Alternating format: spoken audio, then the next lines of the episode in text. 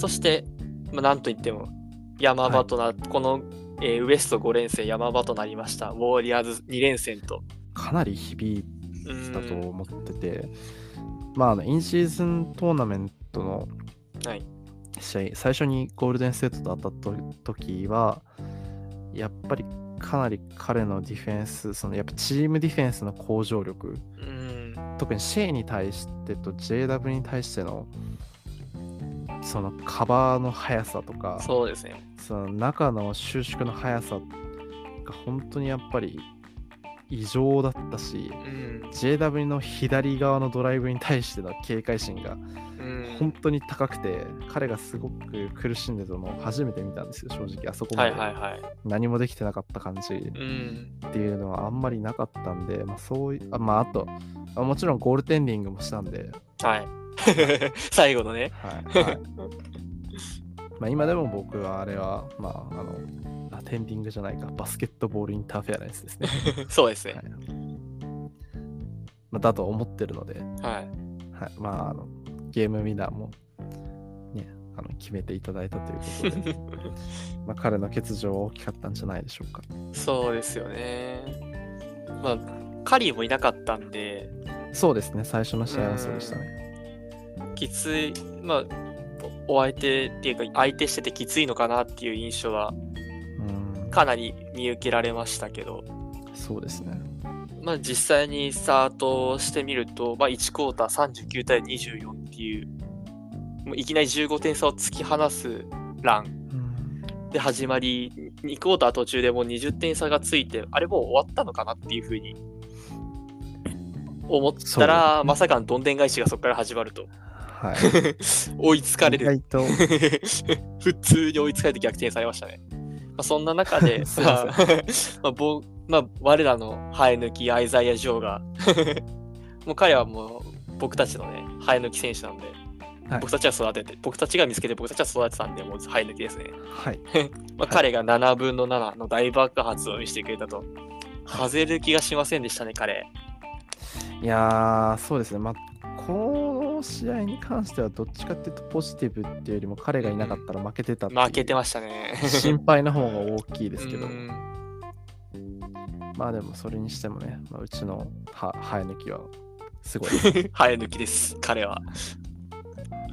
まあ、まあ、アイザイア・ジョー、まあ、特にアイザイア・ジョーがっていうふうに今言ったんですけど、まあ、このし、この、えー試合、ベンチタイムが素晴らしくてですね、してたのを見て、まあ、彼も同じようなことをしてたので、やっぱここでもお手本となるプレーをししてくれるバサはありがたいなっていうふうに思いましたよね。そうですね。あと、個人的に実際にどうかは分かんないんですけど、はいはい。すごくボールに関わるところ、関わらないところ関係なしにすごくスクリーンの数が増えたなっていう印象があったんですけど、よりなんかはい。システマチックなオフェンスになってきたんですかね。そうですね、まあ、やっぱ個人の打開力だと限界があるんで、うん。そのスクリーン使ってっていうのは多分前からもうドトールさん結構おっしゃってたと思うんですそうですよね。シェイに関してはうん。一人一人でアイスするよりも2人3人で巻き込んでってプレーした方が絶対いいんじゃないかっていうのは前間違いなく。々からおっしゃってたと思うんで、まあ、それをやり出した。特にまあ、うん。シェイとチェットのピックアンドロールを意識的にやってるような気がして。うんうんうん。とかまああとそうじゃなくても、まあ、シェイからシェイがアイソしてるところにチェットがカッティングするとか。そうですよね。そこのその2人のホットラインっていうのがだいぶ確立してきたんじゃないかなと思って、まあ、やっぱ彼らサマーリーグでも一緒にプレーしてないですし、うん。多分そのまあなんていうんですか練習と実践じゃ全然違うものがあって、はい。まあ、やっと開幕14試合10試合超えてきてうんうん。そのあたりがお互いのリズムをつかめるようになってきたんじゃないかなっていうのも思いますね。そうでそのすシステマティックっていうのも含めて。うんうんうん。間違いないですね。はい、20点差まで広広げて一気に追いつかれて、まあ、18点差までいったのあ18 18点縮められて2点差までいった時にその直後じあの去年だったらあのそのままずるずるずるずる相手相手の方でしたし行ってしまうところを、ねジョーとシェイの3でしっかり耐えてうんまあ、再度突き放すっていう展開を作れたところにもやっぱり成長を感じましたね。いや、本当ですね、それうは。ん、今年、まあ、特にこの5試合はそう思うところが多いですね。今年は本当に去年までとは違うんだなって思わせてくれるん、のが多かったですね。その粘り強さというか、そうですよね。慌てない感じが、まあなんか本当に2年目、3年目の選手が多いとは思えない感じの、うんうんなんかちょっとベテランっぽい感じ。うん、そうですよね、間違いなく。今が一番なんか油が乗ってるかみたいな。そうですね。全盛期間のバスケットボールが展開されてますねいや、。そうなんですよね。それがすごい不思議で、なんかこれまだ、と特にチェットなんて、でまだ NBA の試合14試合しかプレイしてないんですよ。そうですね。これが彼のベースってやばくないですか？やばいですよね。だって、ベースで50、40、90ですよ。そうですよね。まあシュート、まあ、シュちょっとシュートはね、変数なんで、うん。まあ、一概に言えないですけど、その彼のプレーの仕方とか、うんうん。そのディフェンスのややり方とか、あまりにその完成されすぎちゃってて、もう単純にあと本当にもうハンドリングちょっと上手くなって、ま体幹つけてそうですね、そうです。まあ、あと完全に慣れですよね。そうですよね。ゴール、リブ周りのタッチもいいし、なんか、シュートはうまいし。落ちる気がしませんよね、彼。いや、そうなんですよね。ちょっと前にも言ったんですけど、ちょっとヨキッチっぽいタッチを持ってますようね。ーん、確かに確かに。柔らかいっていうか。まあちょっとヨキッチにボコられた上で言うのはちょっと違うかもしれないですけど。まあ、デンバーにはまだ勝てないですね、当分。いやー、どうなんですかね。でも今、けあのクリーブランドとかもはい。ヨキッチ狩りをうまくやってたうん。印象があるんで、まあそろそろその、まあやっぱ NBA のスカウトって強いんだなっていううのがん。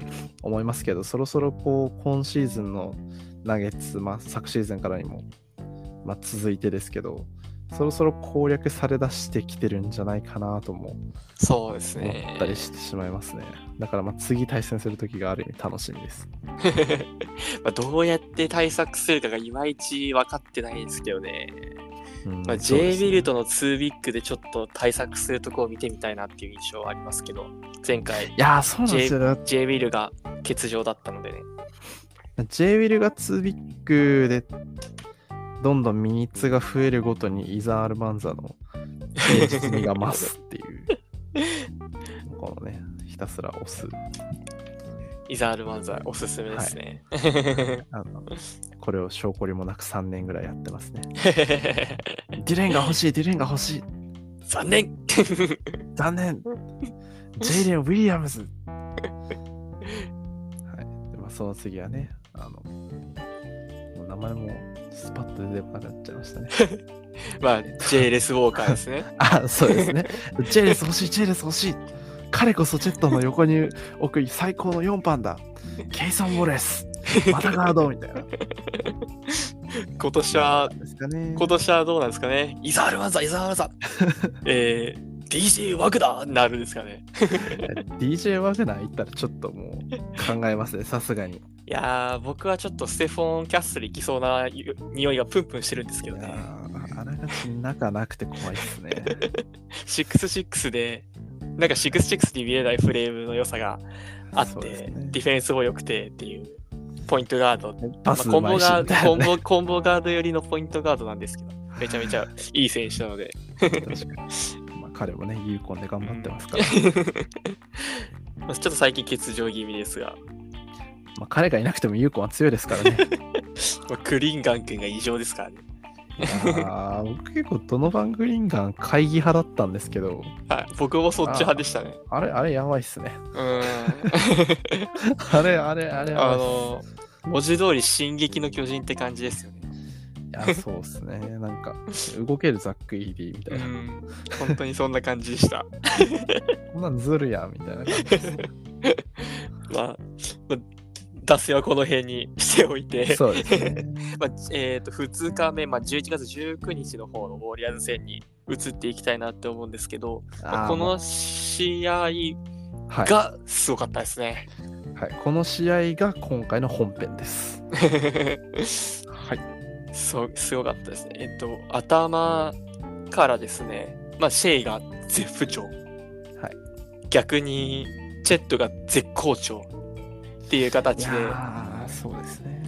まあ、チェットがもうアイソレーションとか、あと一番びっくりしたのが、ここまで、なんていうか、まあ、シェイ以外に、まあ、シェイと、あと、まあ、クォーターのおしけあのお尻の部分での、まあ、ジェイレン・ウィリアムスの1対1以外でアイ、 isolation っていうか、 selfish なプレーってさせなかったじゃないですか、ここまで。全く。はいはいだけど、もうスクスクリーンっていうか、あのセットを駆使して、クリス・ポールとの、まあ、高さのミスマッチをチェットに作らせて、チェットに1対1させるっていう、はいはい。まあ、ここはもうしあえっとゲーム後のインタビューでもチェットが言ってたんですけども、ここれはプランだったみたいな感じで言ってたんで、まあ、プランだったみたいなんですけど、まあ、あえてそこでチェッもうチェットはもうオフェンスの2番手、3番手でもうアイソまで許されてるような選手になってききたとはい。いう形で、もうこの試合、しえーキャリアハイの36ポイントということで、そうですね。すごかったですよね。特にあのブザービーター、とんでもなかったですよね。あ、もうその話しちゃいますか？あ、もまだその話しちゃいますか？取っときますか？いいですよ。いいですよ。いいですよ。もう一番やっぱメインディッシュをね、先に食べておきたいので。ああ。いやーもう僕はね、あの、はちょうどこの日、休みだったんですよ、19日は。はいはいはい。日本は。いやー、多分相当近所迷惑だったんじゃないかなと思って。あの、あのもマジで、あの、文字通り家から出てきました。ザービート決めた後。ああ、もう、これは、これはもういい、座ってらんないと思って。もう、あ、じゃあ、失礼します。みたいな走りに家行ったの。からはい、家から出てって、ちょっと走りに行かないと思って。まあ、いやーそんなことしてる場合じゃなくて、まあ、すぐオーバータイムで戻ってきたんですけど。すごかったですよね、本当に。いや、でもなんかちょっと決める気したんですよね。うんうんうん。それこそ、あの、ウィギン、まあこの試合、ウィギンズが、アンドリューの方ですね。はい。アンドリューさんのビギンズさんがですね。はい、アンドリューさんが、なんかやっぱりどうもサンダーのこと嫌いらしいですね、彼は。そうなんですよね。はいあのそれまであのウルブズ時代 あの彼は平均得点10点ちょっとだったんですけど、今試合あの復唱していただきまして、無事31点。31 点ということで、なあ何があったんだって感じですけどね、本当に。本当に黙っていてほしかったですけどね。まあでも、それを差し引いたとしても、まあ、うちが勝ったっていう。はい。よかったです。強い。まあ、でも直前にチェットが、あの、スリーポイント、ドフリーのスリーポイントを外して、で、その直後にドフリーのレイアップ、あの、リム周りのレイアップを外して、っていう中での、そうすねえー残り1.6秒かな ?6 の1.6秒のタイムアウト。で、最初のプランとしてはなんか、ジョーの感じはあったんですけど、まあ、ジョー、うん去年からやっぱあのセット一回も成功してなくて、あの、ジョーが手前から奥が一番ウィークサイドの45度まで走って逃げてって、スリーを打つっていう、あああ、はいはいはい。の、一例のセットなんですけど、あのセットい、まあ、まあ成功しないのになんかまあ続けていただけるわけなんですけど、まあそれがまあ無理っていうふうにギディがはんすぐに判断して、まあ、インバウンもうインバウンズの天才なんでね、ギディは。もうすぐにもうチェットの方に目線を言ってたんですけど、もうチェットがシェイのスクリーンを使ってもらいに来るっていう、すなんか去年だと考えられないことが起きてますよね、もう。そうですね。まあなんかあのシーンかなり SNS でもバズって相当スローとかでも見るはいはいはい。あの動画が出回ってると思うんですけど、あのパスの出し方を見るとやっぱギディパスうまいなってうまいですよね。ですよね。手首のスナップの仕方とか、うんその出す縦方向の位置とかも完璧ですし、うん。完全にこう気持ちよくチェットがスリー打てるように、まあ確かもターンアラウンドでスリー打てるように。しかもターンラウンドの時も、あの、いそのシュートのメカニックっていうか、そのフォロースルーの軌道にちゃんと入るところにパス出してますからね。いやーそうなんですよね。だからあれ、あやっぱああいうこう、ここっていうところに針の穴に糸を通すみたいな、うん。そういうパスだけは本当にうまいんだなとうまいですよね。はいまた、前回、そのルカ君に指摘していただいたんですけど、やっぱギディ止まってる時のパスはピカイチなので、そうですね。ピカイチだなっていうふうに改めて感じたし、感じましたね、あそこは。もちろん、決めたチェットが一番すごいんですけど、あそこでパスを出したギディも、いや、やっぱ当たり前になりつつありますけど、天才だなっていうふうにそうですね。思いましたよね。まあ、あと、ちょっとその時系列的には戻っちゃうんですけど、はいはいはい。その1個前のそのウィキンズが3を決めたポゼッションで、うん最初はカリーのアイソレーションだったじゃないですか。はい。同点だったんで。うんうん。で、そこにケイソンをつけるいや、ダグの音そうなんですよ。あの心臓の強さったらありゃしないなとそう思ってなんですよ。僕もね、あのー試合直後にツイートしたんですけど、あの、あそこのタイ、もう、まあ、言うてしまえば、まあ、あそこで、まあ、2点、2点でも決められたら、ほぼ負け確の、はいはい。まあ、タイミングだったじゃないですか。その段階で、あの、ドートを休ませるっていういや選択と、そうですね。そこにケイソン、そのケンリッチとかではなくケイソンを使うっていう、この勇気、はい そしてちゃんと答えるケイソン、いや、偉かったです、ね。全部が素晴らしかったですよね。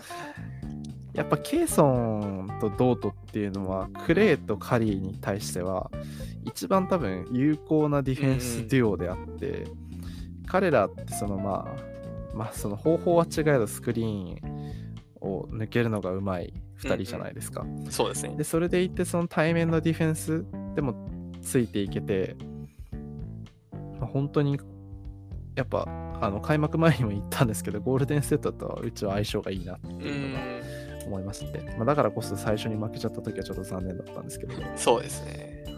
まあ、もしかしたらプレスティはあのファン以上にゴールデンステートを恨んでる可能性はありますね。いや、そうじゃないですか？KD をね。取られたこの恨みをね、もうかれこれ結構経ちますけども。そうですね。もう何年経つんですかね。もう5年ぐらい経つんですか？もっとじゃないですか？もう6年 KD 7年ぐらい。2, 2回目のあれですよね、4年長期契約ですよ。あ、そうか。うん、ああ、早いですね。早いですね。まあまあまあ。その、チェットが決めた後の話ですけど、はい。完全にカリーを1点狙いでうんシェイとのマッチアップにして、うん、完全にもはや西のポイントガードの一番はあなたじゃありませんよっていう言うって いう。そう、そうですよね。ちょっと個人、まあこれ本当にあんまこういう場で言うのは適切じゃないかもしれないんですけど、いや、もう、サンダースタンのポッドキャスターで。あ本当ですか。いや、やっぱあのカリーって嫌いなんですよ。はい。やっぱカリーとデイムってどうしてもボコってほしい相手なんですよ。はいはいはい。その凄さを認めてるのはもちろんなんですよ。だってそ,、うんその分苦しめられてきたんで自分たちはそうですね。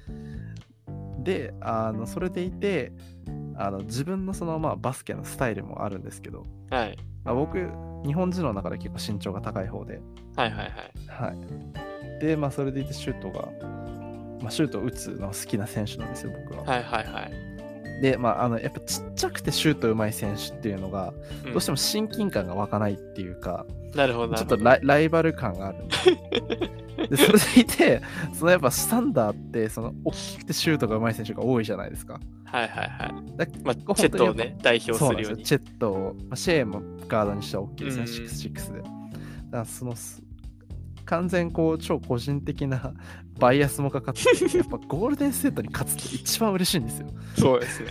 だからもうあのね、シェーがさステフをブロックして、クリポの上からレイアップを決めたときはもう泣きましたね。すごかったですよね。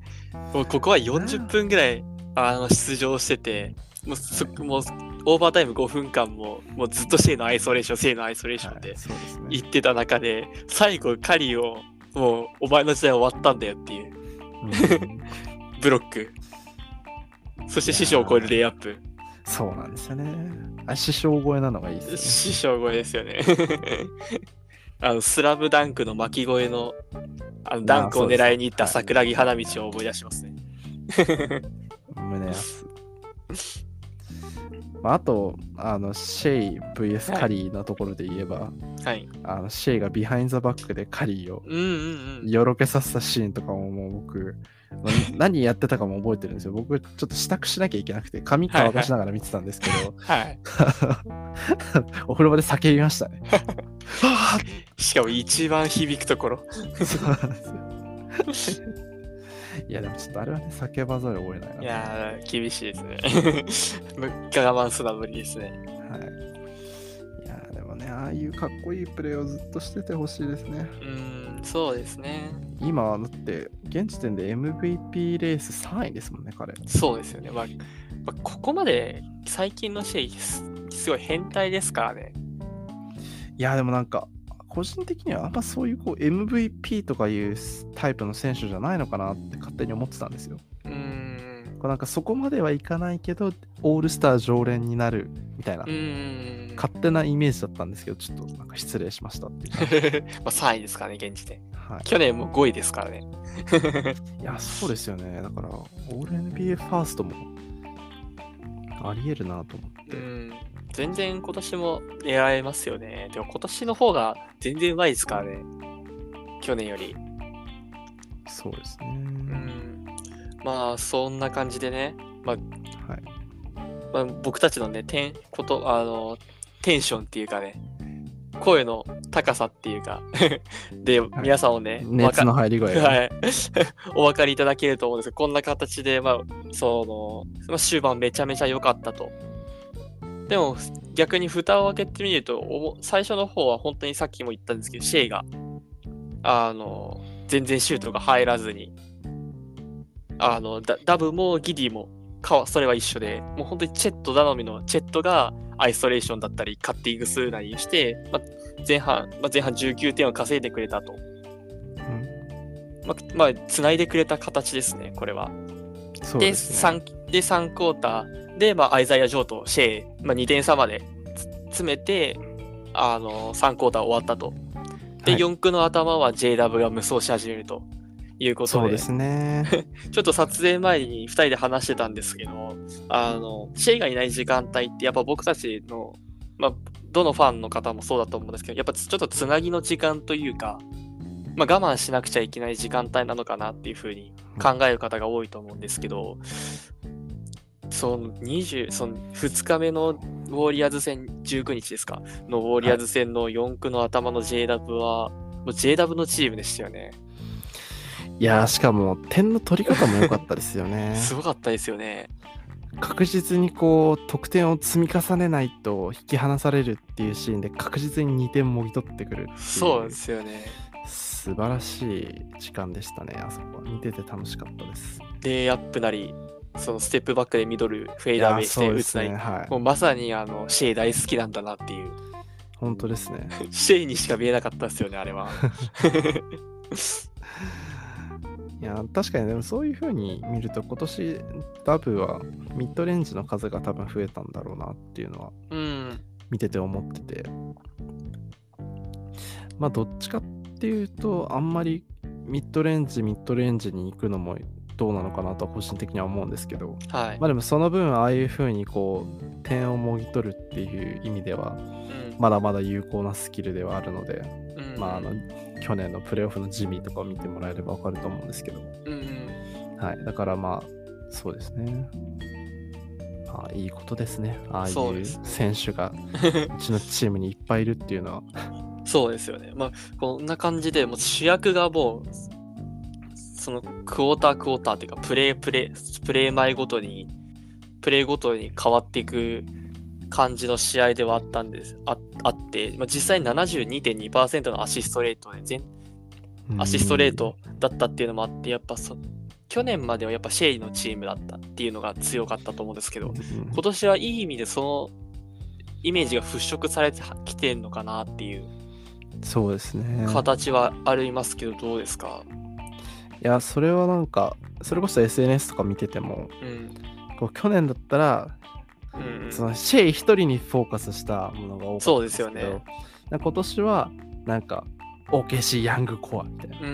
くくりでやられてるツイートとかもすごい多かったりとかそういう風に見てるとまあやっぱりサンダーのヤングコアに対する世間の目っていうのも確実に変わってきてますしその他のそのシェイと他の人たちってよりもサンダーのヤングコアっていうくくりになってきたのがそのチームのプレーとしてもそのメディアの扱い方としても全然変わってきたなとは思いますよね。そうですよね。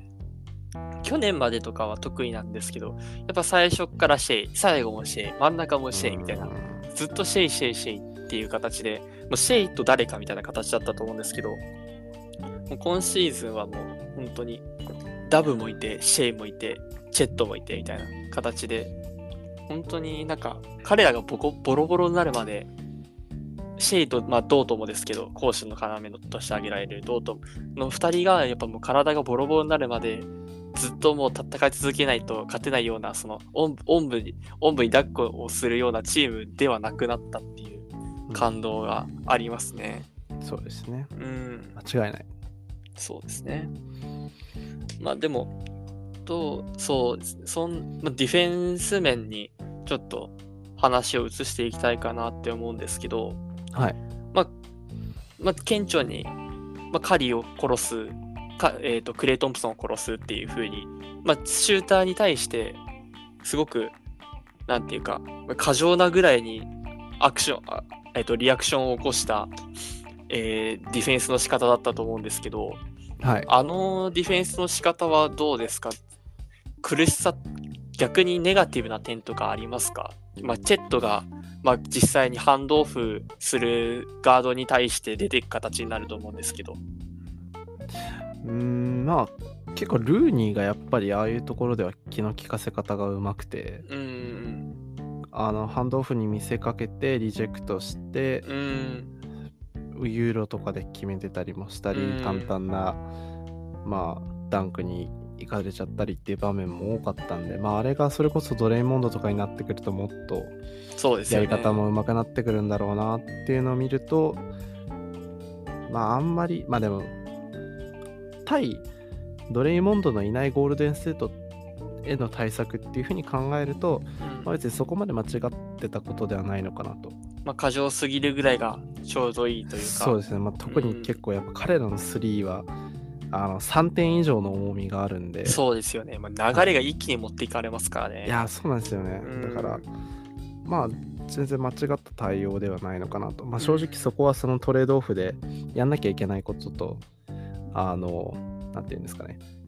あの、しまあ、ある程度の被害は。承知の上でそこはやるべきだと思うんで、そうですね。まあ、全然間違った対応ではないのかなと。間違いないですね。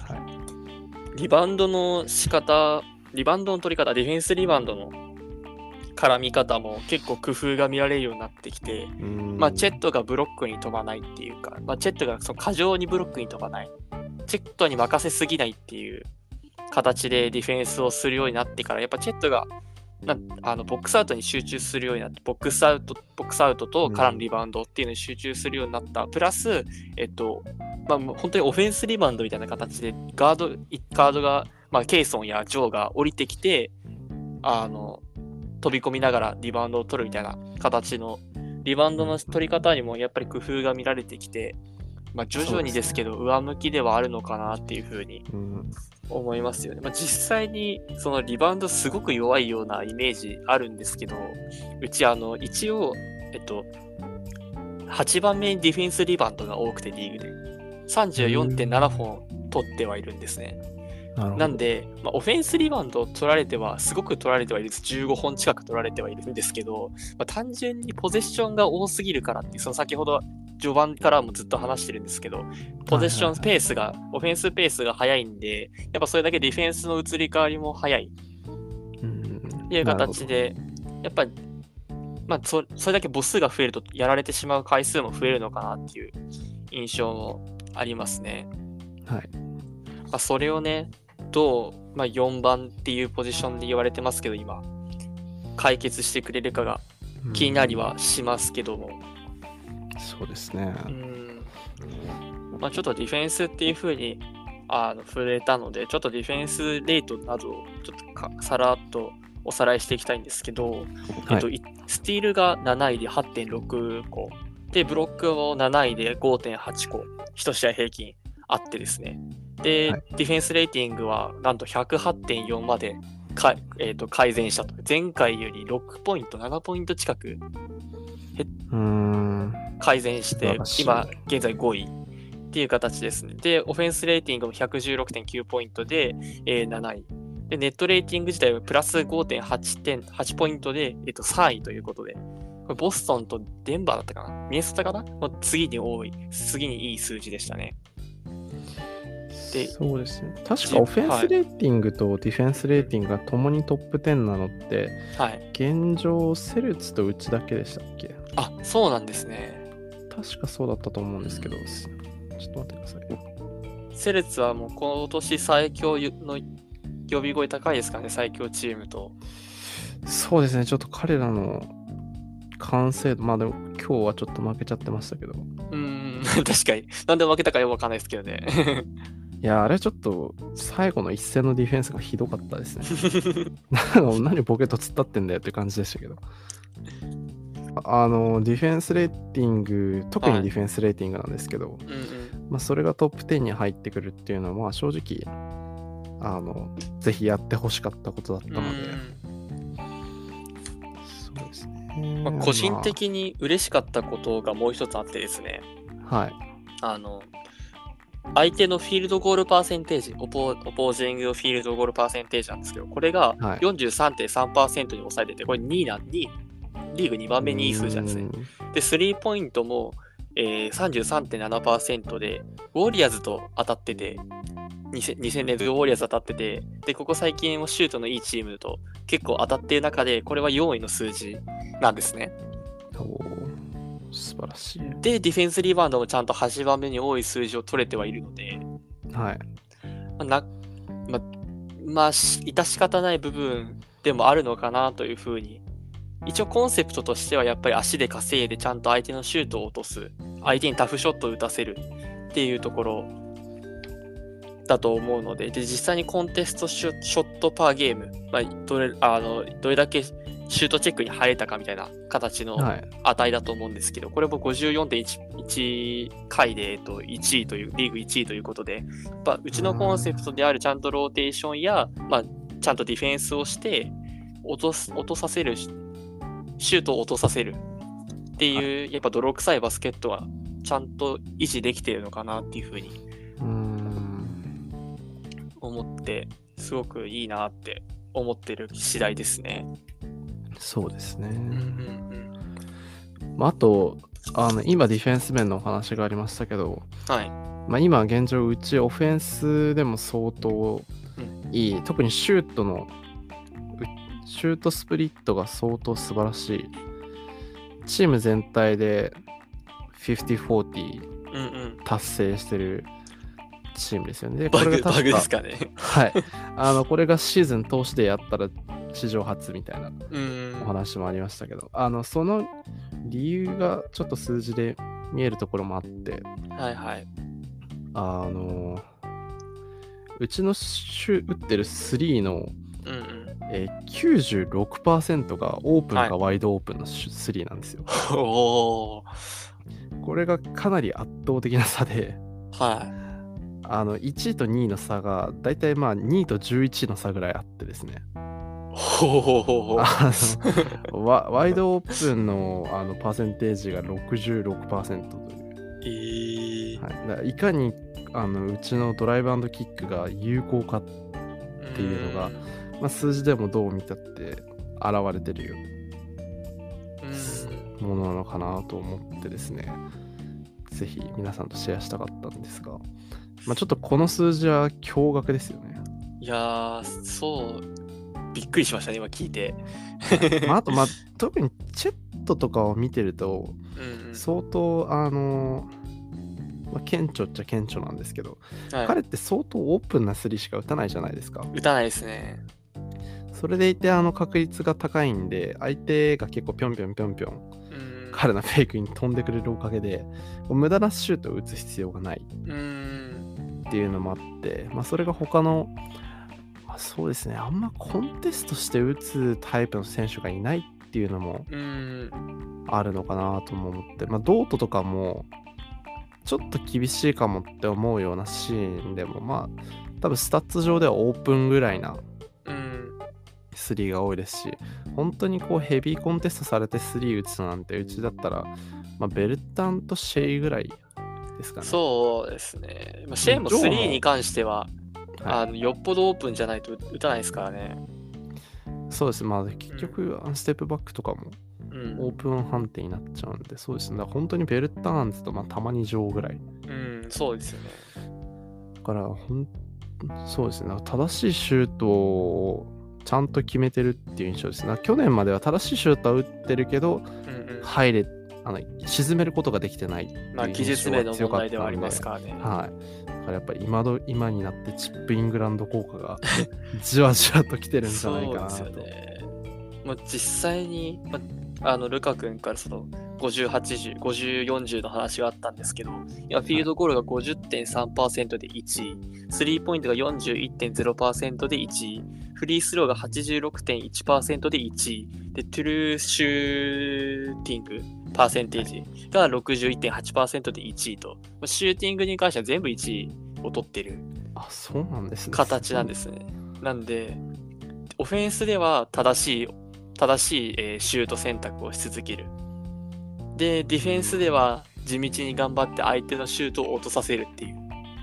なんていうか、まあ、僕たちが一番大好きな泥臭いバスケットで、かつその基本に忠実なバスケットっていうか、が、あの展開されてるのかなっていう風な印象はありますね。うん、そうですね。うんある意味なんか本当に教科書的っていうか、そうですよね。難しいことはしないですからね。ドラドリブルするそうなか、んですよね。シュートをするか、パスをするか、一番可能性が高いことはしなさいっていう。でそれはまああの、チェットが一番顕著ではうんあるかなと。さっきの話じゃないですけど、はい。そうですね。まあ、チェット自身も例えばサンズ戦のヌルキッチだったりとか、まあ、えっ、と、ウォリアーズ戦の、えールーニーだとか、そういうやっぱ、なんていうか、アジリティが、まあ、そこまで高くないようなセンターに対しては、カウンタードリドリブルを多くうんうんするけど、まあ、シャリッチなどのスキルビッグに対してはスリーポイントうん多く放つみたいな形で、やっぱちゃんとテーマを持ってプレイしてる印象がありますすね。ね。うん、すごく。当たり前の徹底ですよね。うん、いや、指導者として本当に 参考になりますね。マークさんのバスケットは。はい。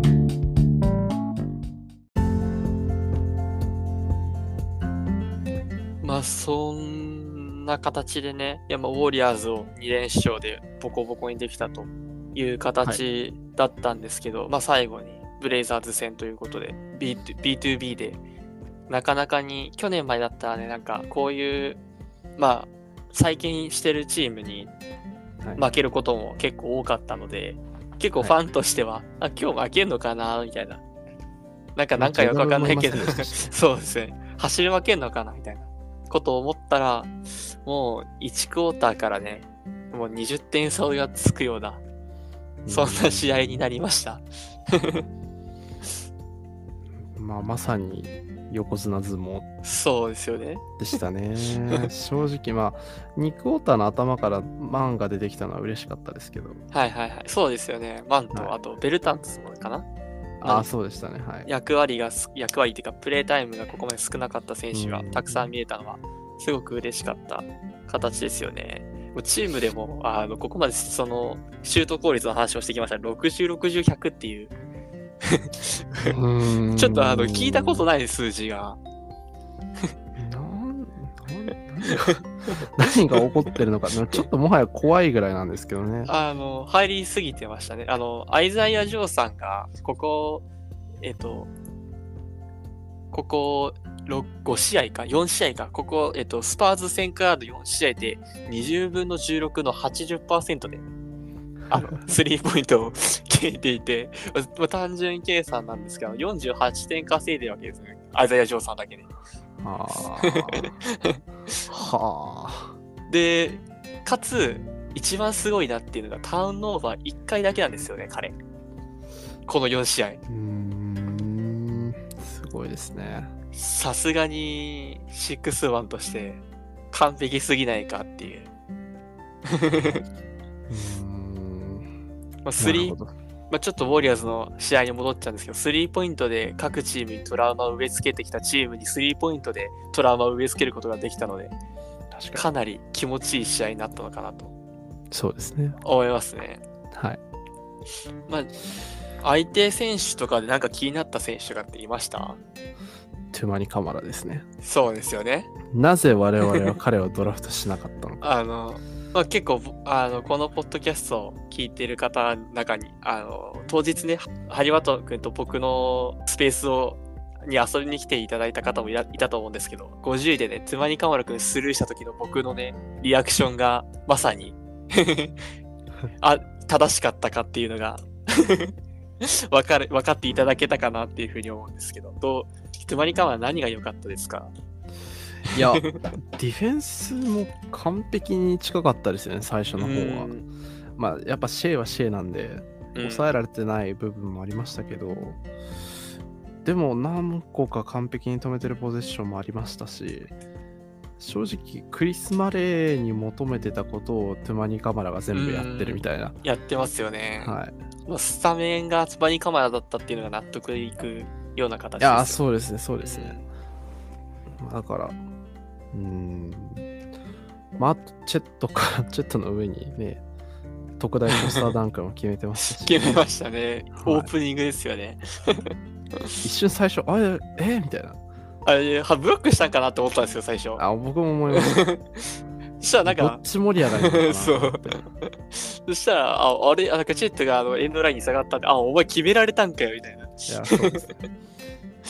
まあ別にねそこは正直、うん。なんとも思ってないっちゃ思ってないんですけど。そうですね。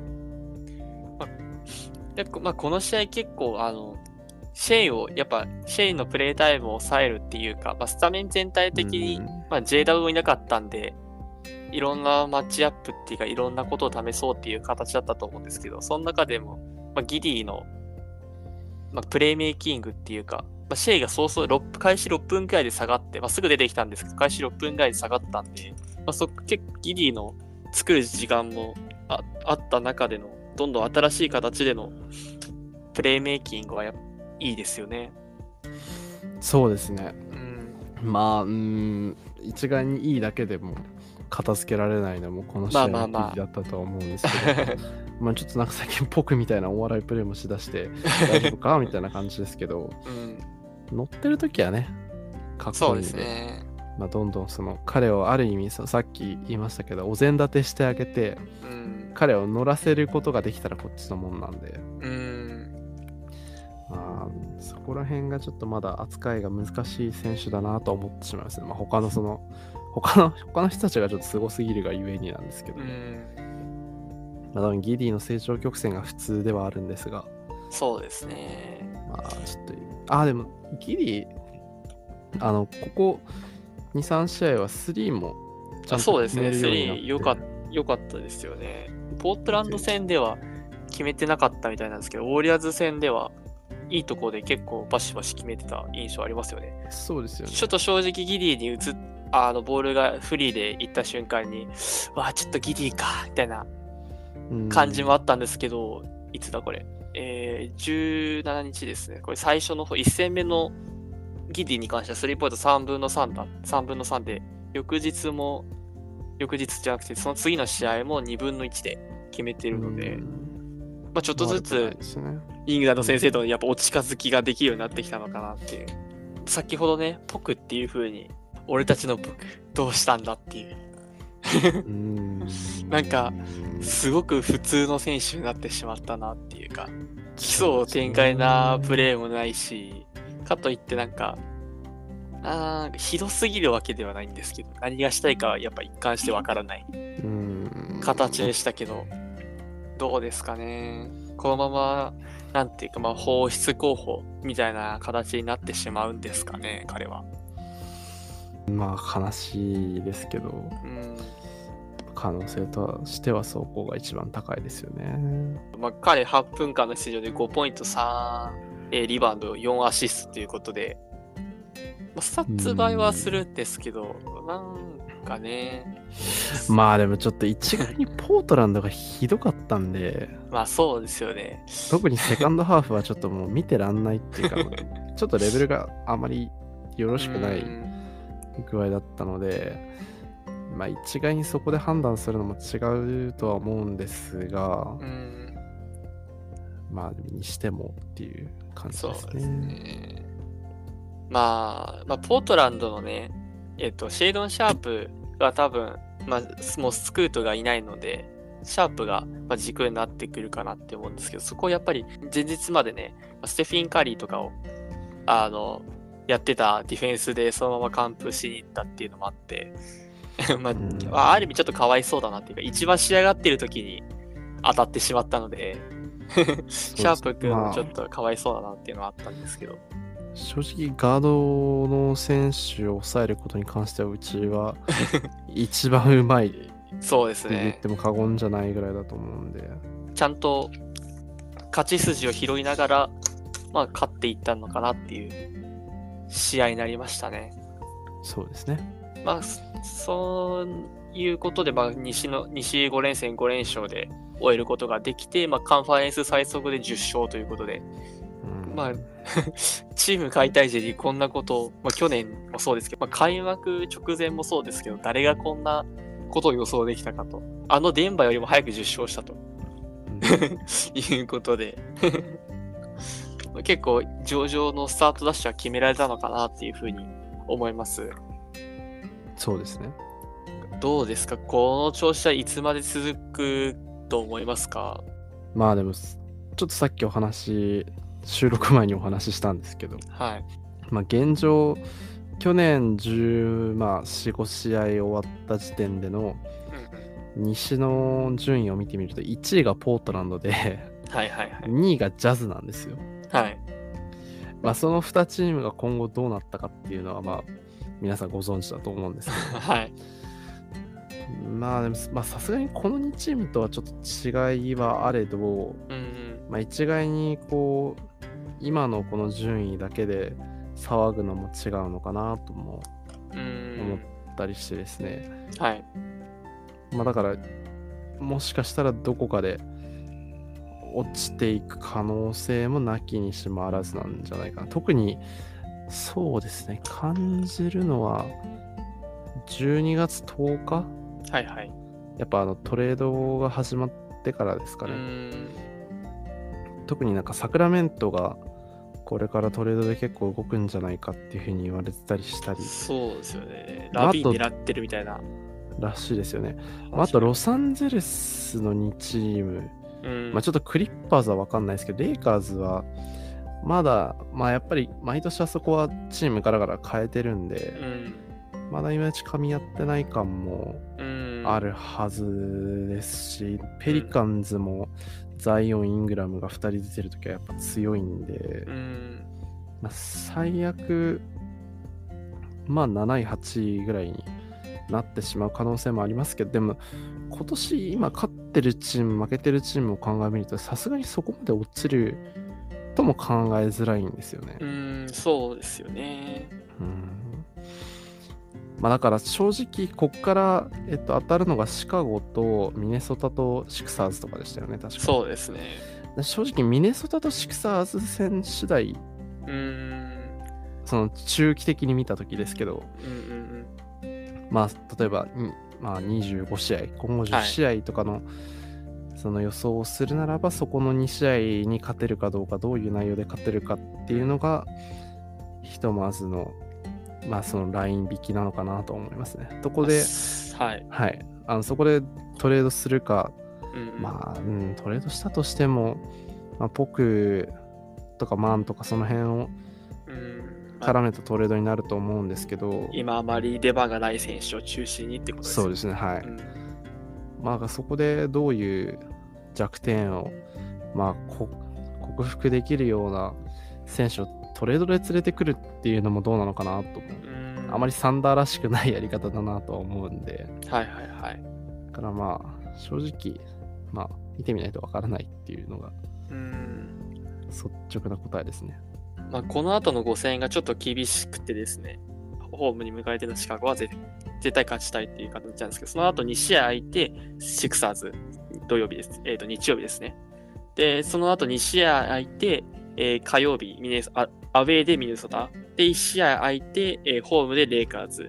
で、また1試合空いて、えーえーホームあ、アウェーでダラスっていう形なので、のえっ、とうん、東西の上位チームと、まあ、5分の4で当たるっていうことなので、すごく日程的にはお休みの多い日程ではあるんですけど、すごく厳しい試合になっていくのかなっていうふうには思います。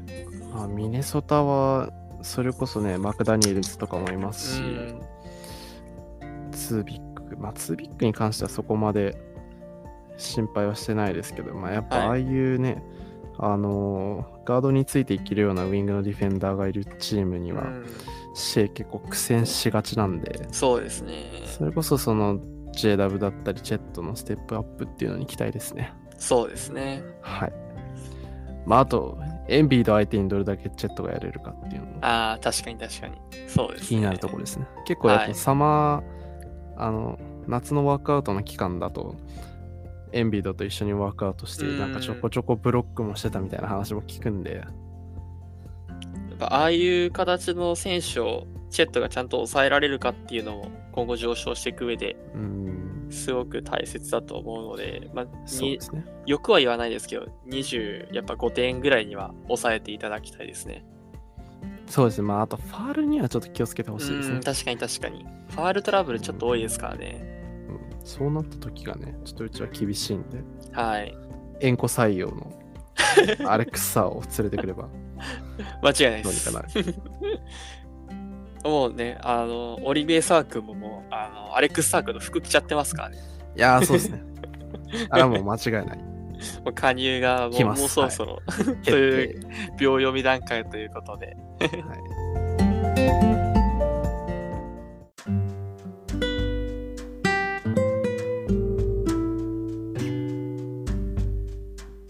まあ、そそういう形で今回、えー第6回の、えー雷ポットを締めていきたいかなって思うんですけど、どう、まあ、改めてどうですか？この、ここれからの、まあ、5試合ですか ?5 試合。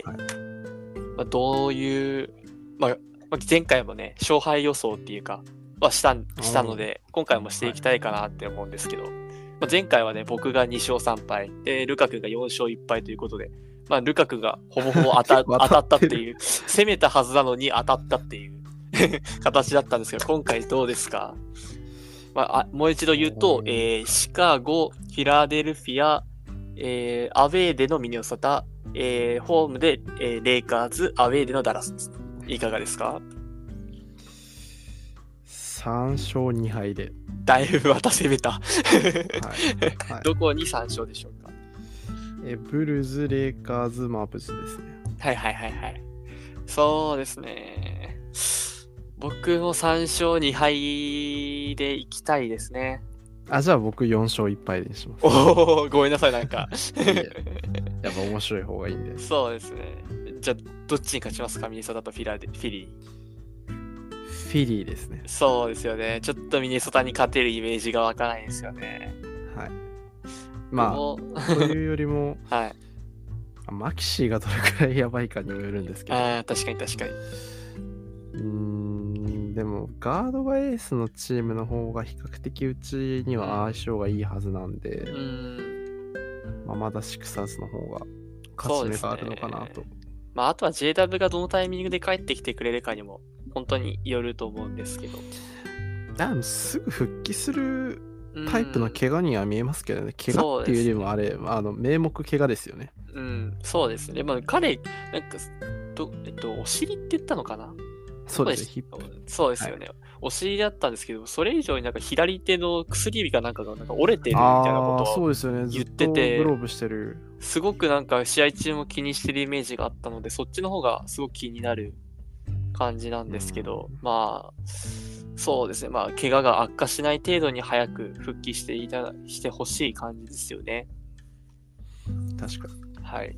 まあ、そういうことで、まあ、僕が3勝2敗、えールカ君が4勝1敗ということで、まあ、勝ち越して、また次の雷ポットで、皆さんと、ポジポジりまくりの雷ポットでお会いしたいかなって思います。いかがでした？今日は、ルカ君。いや、楽しかったですね。そうですね。5連勝はやっぱり気持ちがいいですね。あの、精神衛生上もね、間違いないです。もやもやした気分で語るのとは全然違うので、間違いないですね。楽しくお話しさせていただきました。まあ、チャレンジして失敗することも多かった5連戦ではあって、それの失敗は、まあ、ポジなかなかポジティブに捉えることはできるのでね、そうですね。これからもそういう形での失敗はウェルカムということで、今日の雷ポットは締めていきたいかなって思います。はい。